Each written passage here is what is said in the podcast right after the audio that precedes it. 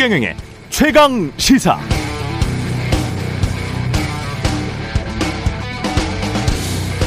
네, 지금으로부터 딱 10년 전 오늘 동일본 대지진으로 발생한 쓰나미가 후쿠시마 원자력 발전소를 덮쳐 결국 다량의 방사능이 누출됐었습니다.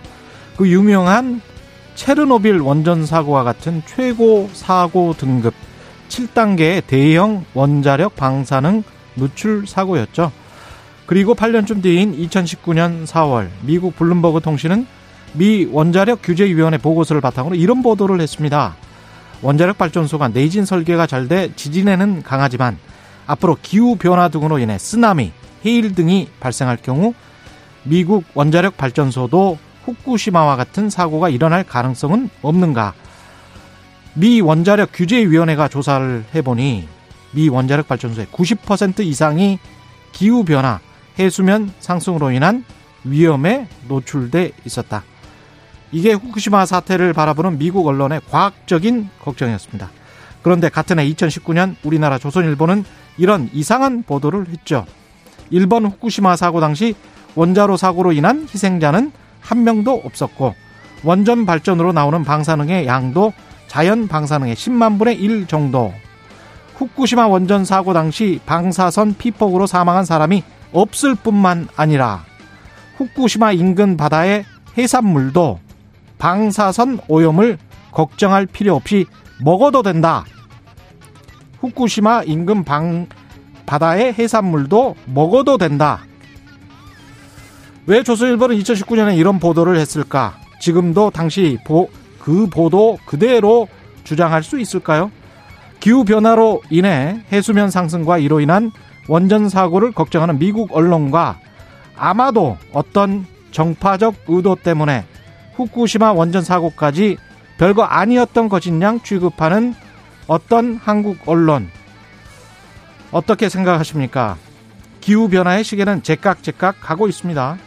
북극 변화는 북극 빙하는 계속 와르르 녹아내리고 있고요. 해수면은 계속 조금씩 상승하고 있습니다. 지금도 그렇습니다. 원자력 발전소는 구조상 냉각수가 있어야 되기 때문에 대부분 바닷가에 자리 잡고 있습니다. 어떻게 해야 할까요? 네. 안녕하십니까? 3월 11일 세상에 이익이 되는 방송 최경령의 최강 시사 출발합니다. 저는 KBS 최경령 기자입니다.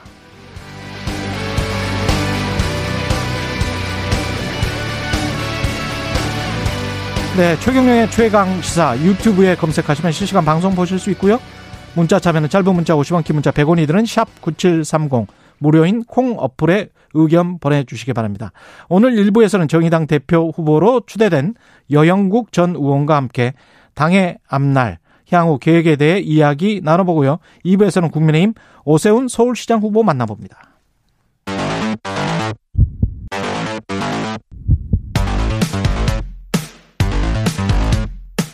오늘 아침 가장 뜨거운 뉴스. 뉴스 언박싱 자, 오늘 아침 가장 뜨거운 뉴스 뉴스 언박싱 시작합니다. 민동기 기자, 한겨레 신문 하어영 기자 나와 있습니다. 안녕하십니까? 안녕하십니까? 안녕하세요. 예, LH 파문이 계속되고 있습니다. 종합 좀 해주시죠. 오늘 정부합동조사단 예. 1차 조사 결과가 발표가 되는데요. 예. 국토부와 LH 직원이 대상입니다. 음. 아, 이들 가운데 신규 택지 8곳에 토지를 소유하거나 거래한 내역이 있는 이들의 명단을 발표를 하게 되는데요. 예. 일단 이 명단을 바탕으로 이 정부 합동 특별수사본부가 뭐 투기성이라든가 불법 여부 등에 대해서 수사를 통해 판단을 하게 됩니다. 예. 오늘 일부 언론 보도를 보면은요. 거의 그 LH에 대해서 해체 수준의 개편을 추진하는 내용도 이번 1차 조사에 포함이 될 것이다. 이런 지금 보도도 있거든요. 예. 그러니까 LH 조직을 음. 과거처럼 대한주택공사와 한국토지공사로 나누는 방안 예. 혹은 도시재생이라든가 주거복지 토지개발과 같은 사업 분야별로 분리하는 방안까지 포함될 가능성이 있다. 이런 보도도 나오고 있습니다. 직원들 투기 때문에 회사가 완전히 절단이 나는군요. 분노도요. 예. 단순히 지금 국토부 LH에 머물지 않고 있습니다. 음. 국민적 공분이라는 것이 이곳에 머물지 않는다. 이미 조사 결과가 발표나기 이전부터 들끓고 있는데요. 예. 실제로 새로운 의혹들도 좀 많이 나오고 있습니다. 그러니까 그 3기 신도시 투기 의혹과 관련돼서 지자체 공무원, 그러니까 시청 공무원 음. 포함해서 지방의회 의원 가족, 뭐 의원 가족이라고 하면 실제로 의원이 투자 투기한 것으로 보통 보죠. 예. 으로 확산이 되고 있습니다. 실제로 그 경기 광명시하고 시흥시가요 이런 그 공분을 어, 알아서인지 미리 알아서인지 자체교사 결과를 발표를 했는데요. 음. 실제로 광명 시흥 지구에 어, 토지를 취득한 시청 직원이 어, 각각 여섯 명과 여덟 명인 것으로 파악이 됐습니다. 그리고 어 그 이제 의원 같은 지방 의원 같은 경우에는 아내가 그러니까 부인이 투기를 한 것으로 그렇게 확인이 되어 있고요. 뭐 철저히 수사해서 처벌을 해야 되겠는데 이게 내부 정보를 이용해서 뭔가 투기를 했다. 이게 내부 정보를 이용했다라는 확실한 증거가 없으면 그렇죠. 또 처벌할 마땅한 법적 근거가 없는 게 정말 답답하네요. 이 상황을 어떻게 풀어가야 될지 모르겠습니다. 예. 농민회 같은 경우 방금 보도 이 프로그램 시작하기 전에 보도도 나왔습니다만은 경자 유전의 원칙에 따라서 이렇게 해야 되는데 음. 지금 농지법은 영농계획서만 그냥 대충 제출하면 네. 다 된다. 뭐 이런 이야기 있었잖아요. 근데 네. 저는 이게 자꾸 구조나 역사로 보이는 게 2003년에 우리가 주말 농장이라고 기억나세요? 아, 많이 했었죠 그때. 지금도 하고 있죠. 그렇죠.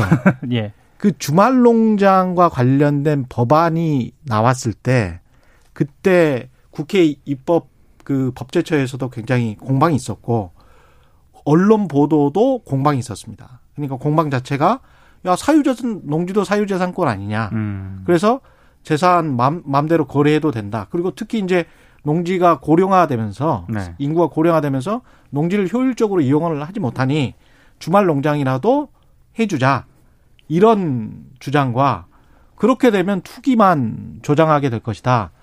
더 절대 안 된다. 안 그래도 심한데 그런 주장이 있었어요. 네. 그래서 허용한 게 딱 천제곱미터예요. 천제곱미터. 이번에 쪼개기하고 알박기하고 하는 음. 농지들이 왜 천제곱미터인지 음. 그것에 관한 법적인 역사적인 근거가 딱 주말 농장이에요. 영농계획서 제출해서 천제곱미터 하면 그러면 뭐 대충 다 그냥 법으로 보호를 해주고 봐주니까 그냥 되는 거예요. 그래서 이 사람들이 그렇게 했던 거거든요. 근데 이게 주말 농장의 예. 취지는 예. 그런 취지는 아니었지만 그렇죠. 만약에 이제 그 어떤 미비점을 악용을 하기 하려고 마음 먹으면은 이런 식으로 문제가 발생한다는 걸 좀 정확하게 보여주는 것 같아요. 항상 이 사유재산과 근데 농지를 사유재산 이게 경자유전 우리 그 경자유전은 헌법적인 거거든요. 우리가 농업사회였기 때문에 그것과 이제 사유재산과 음. 항상 충돌을 해서 점점 완화되는 방향으로 계속 갔었던 게 사실입니다. 음. 우리 법이. 음. 근데 이거 자체를 이제 뒤집으려고 하다 보니까 법적으로 처벌할 수 있는 게 내부 정보 이용 음. 이거밖에 없게 된 거죠 지금 상황이. 실제로 그 고위공직자, 그러니까 장관 등 인사청문회가 닥치면 음. 기자들 이제 저 또한 포함입니다. 이제 테스크포스 팀을 꾸려서 투기 의혹을 제기를 하거든요. 예. 그런데 2000년대 중반 이후에, 그러니까 2010년대 들어서는 그 투기 의혹이 제기될 때에도 그것이 낙마 사유가 되지 않은 경우가 많았어요. 그렇습니다. 그러니까 심지어는 뭐 예. 본인이 그 투기 대상이 된 지역에 고추밭을 심, 만들었다든가 굉장히 아주 조악하게 심겨져 예. 있었어도 예. 그것이 어 도덕성에 흠결은 될 수 있을지언정 네. 낙마 사유는 아니다라고 해서 넘어간 경우가 사실 수차례 있었습니다. 다, 이런 다 하니까. 그렇죠. 그렇죠. 네. 다 하니까요. 네. 네. 다 하니까 국회의원들 25%가 농지를 가지고 있다는 거 아니에요. 네. 그럼 국토부 공무원들도 그렇, 그럴 것이고 이 농지뿐만이 아니고 사실은 강남이든 그 요지에 재건축 아파트 있지 않습니까? 네. 그것도 결국은 땅 투기거든요. 아, 거긴 더 심하죠. 예. 네. 그쪽을 만약에 국토부든 국세청이든 뭐 정부 뭐 다 전수조사를 해보면 그때 뭐 관련돼서 인허가 재건축도 다 인허가 아닙니까? 네. 그 직전 직후 투기 없었을까 그런 생각도 들고요. 여당 자체 내에서도 지금 변창흠 장관에 대한 어떤 경질이 고민 중인 것 같다는 그런 생각도 듭니다. 경질 목소리는 나오고 있는데요. 예. 일단 민주당 지도부는 경질론에는 선을 그었습니다. 이게 음. 왜냐하면 취임한 지 일단 두 달밖에 안 된 데다가 네. 부동산 정책을 총괄을 하고 있지 않습니까? 근데 이게 교체를 하게 되면은 오히려 부동산 민심이 더 휘청일 수 있다 이렇게 판단을 하고 있는 것 같은데요. 네. 근데 어찌됐든 오늘 1차 조사 결과를 발표를 하게 되는데 이 발표 이후에도 만약에 파문이 더 확산이 되거나 여론이 더 악화가 되면은 결국에는 여권 입장에서도 고민을 할 수밖에 없다라는 그런 얘기가 나오고 있고요. 조사 결과에 따라서 문재인 대통령이 선택을 하든 아니면 변 장관이 자진 사퇴를 하든 뭐 이 수순으로 갈 수도 있다라는 얘기까지 나오고 있습니다. 음. 어떻게 하영 기자는 이 사실은 그 장관이라는 자리가요. 예. 자기가 물러나고 싶다고 해서 물러날 수 있는 자리는 아닙니다. 음. 예, 인사권자가 결정을 해야 하는 자리고요. 음. 실제로 이번 사안 같은 경우에는 단순히 그 투기 의혹만 어, 관련돼 있거나 아니면 정책의 신뢰도만 관련돼 있는 것이 아니라 여권 입장에서는 4월 선거에도 관련이 돼 있거든요. 예. 당장 그 장관이 사퇴를 하면 곧바로 장관 사퇴 자체가 이 선거 국면에 악영향을 줄 것이고요. 그 이후에 이제 인사청문 국면 다음 변창은 누구일 것인가를 둘러싸고 또 논란이 될 것이기 때문에 예. 뭐 불똥에 불똥을 더하는 경우죠. 그래서도 아마 어, 사퇴와 관련돼서는 일단 버티기로 들어간 것으로 보입니다. 그렇군요. 예. 방위비 협상은 최종적으로 타결이 됐죠. 13.9% 인상. 전년보다 이제 13.9% 인상으로 결정이 됐습니다. 예. 1조 1,833억으로 결정이 됐는데요. 음. 이게 2025년까지 4년간 해마다 국방비 증가율하고 연동해서 이제 분담금이 늘어나게 됐습니다. 예. 이걸 두고 지금 좀 논란이 좀 제기가 되고 있는데요. 아. 왜냐하면 이게 트럼프 전 대통령 같은 경우에 지난해 우리 정부가 제시한 안이 13% 인상안이었거든요. 예. 근데 이걸 트럼프 대통령이 거부를 했어요. 그러면서 이제 한국에 50% 증액을 요구를 했는데 음. 이게 지금 우리 국방부 이 국방비 인상하라고 연동시켜서 계산을 하게 되면은 결국에는 트럼프 전 대통령이 요구했던 50% 인상안을 2025년에 우리가 내게 된다는 겁니다. 아, 복리로 계산을 해보니까. 네, 그, 그 연동해서 예. 계산을 해보면, 음. 그래서 조금 너무 과한 건 아니냐라는 그런 비판도 일각에서 나오고 있습니다. 예. 하어영 기자는 어떻게 생각하세요? 그러니까, 어, 동맹이라고 하더라도, 예. 역시 그 트럼프가 짜놓은 저체는 우리가 사전에 예, 예 사전에 예. 부동 저 트럼프도 부동산 개발업자였기 때문에 예. 사전 사전에 알박기 하고 간 건가? 그러니까 바이, 바이든 행정부가 트럼프 네. 전 대통령이 짜놓은 그 틀을 바탕으로 우리 방위비 분담금 협상에 임한 게 아닌가 지금 의심이 들 정도로 음. 예, 그 틀 안에서 지금 이 협상이 결정이 된 것 같아요. 압박 카드는 아주 최상의 틀이었겠죠. 네. 예, 트럼프가 해놓은 것은 모두 다 제외하고 정책을 음. 추진하겠다라는 기조가 있지 않습니까? 지금 네. 현재 바이든 행정부는 음. 다만 아, 방위비 분담금만큼은 음. 그틀 안에서 진행하는 것이 아닌가라는 해석이 나올 정도입니다. 그리고 미국 입장에서는 항상 우리도 마찬가지지만 미국 유권자 눈치를 보지 약속은 눈치를 보지는 않아요. 그렇죠. 네. 예. 아니 뭐 동맹 이런 거다 예. 좋긴 한데요. 예. 지금 주한미군이 이 방위비 분담금과 관련해서 현금을 쌓아두고 있다라고 하는데 음. 굳이 또 이렇게까지 증액을 해야 되는가? 예. 저는 이제 한국민이기 때문에 그렇습니다. 4대강 사찰 이건 KBS가 그 단독 특종 보도를 한 건데 사찰의 원문을 일부 입수를 했는데 거기 보니까 박형준 당시에 홍보기획 수석이었습니까? 홍보기획관이었죠. 예, 예 홍보기획관이었죠. 수석이었죠. 예. 그 사찰을 지시한 정황도 아, 보, 보고 뭐 알았다 이 정도가 아니고 지시한 정황도 있는 것 같아요. 그러니까 이제 문건이 두 개거든요. 예. 당시 국정원이 2009년 6월하고 7월에 작성을 한 건데 음. 4대강 관련 그런 사안입니다. 그런데 아, 청와대 홍보기획관이 요청한 것이라고 일단 이 문서에 적혀 있습니다. 홍보기획관이 요청했다. 예. 홍보기획관은 박형준이었다. 당시 이제 박형준 후보였기 때문에 KBS 음. 기자가 입장을 듣기 위해서 물었어요. 예.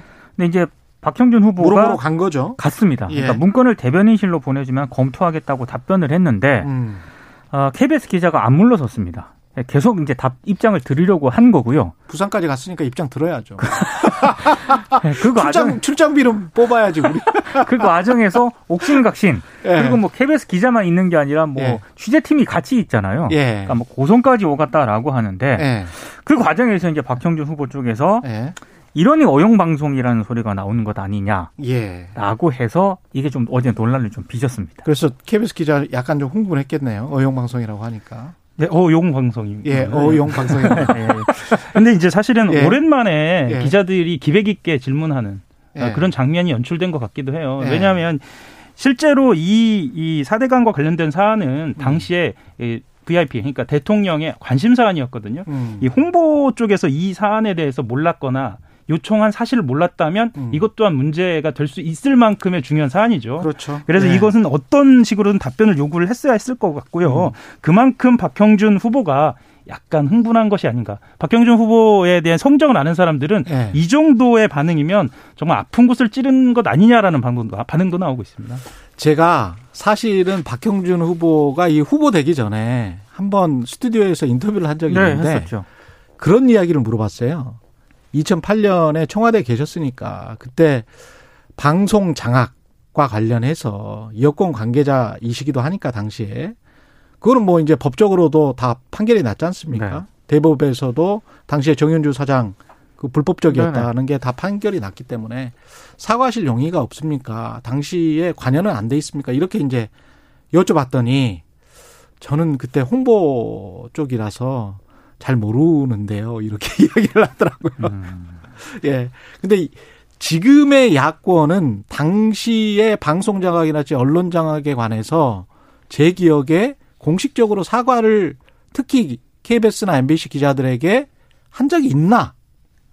이거는 좀 따져 묻고 싶어요. 공식적으로는 없는 것으로 예. 저도 기억은 하고 있습니다. 그런 상황에서 어용 운운했다는 거는 제가 보기에는 상당히 좀 문제가 있다. 본인들이 한 지금까지 행태 거기에 관한 진정한 사과도 없이 그런 식으로 행동을 했다는 거는 상당히 문제가 있다. 그 발언에 대해서 예. 박형준 후보가 KBS 기자에게 일단 음. 사과를 했고요. 예. 그 발언에 대해서만 사과하시지 마시고 2008년에 방송 장악과 공영방송 장악에 관한 그런 것들도 진지하게 사과를 하셔야 됩니다. 사실은 음. 시간이 많이 지났지만 저는 용서해드릴 용의가 있습니다. 예. 그만해야 되겠네요. 예. 뉴스 언박싱. 민동기 기자, 한겨레 신문 하어영 기자였습니다. 고맙습니다. 고맙습니다. KBS 일라디오 최경영의 최강 시사 듣고 계신 지금 시각 7시 37분입니다.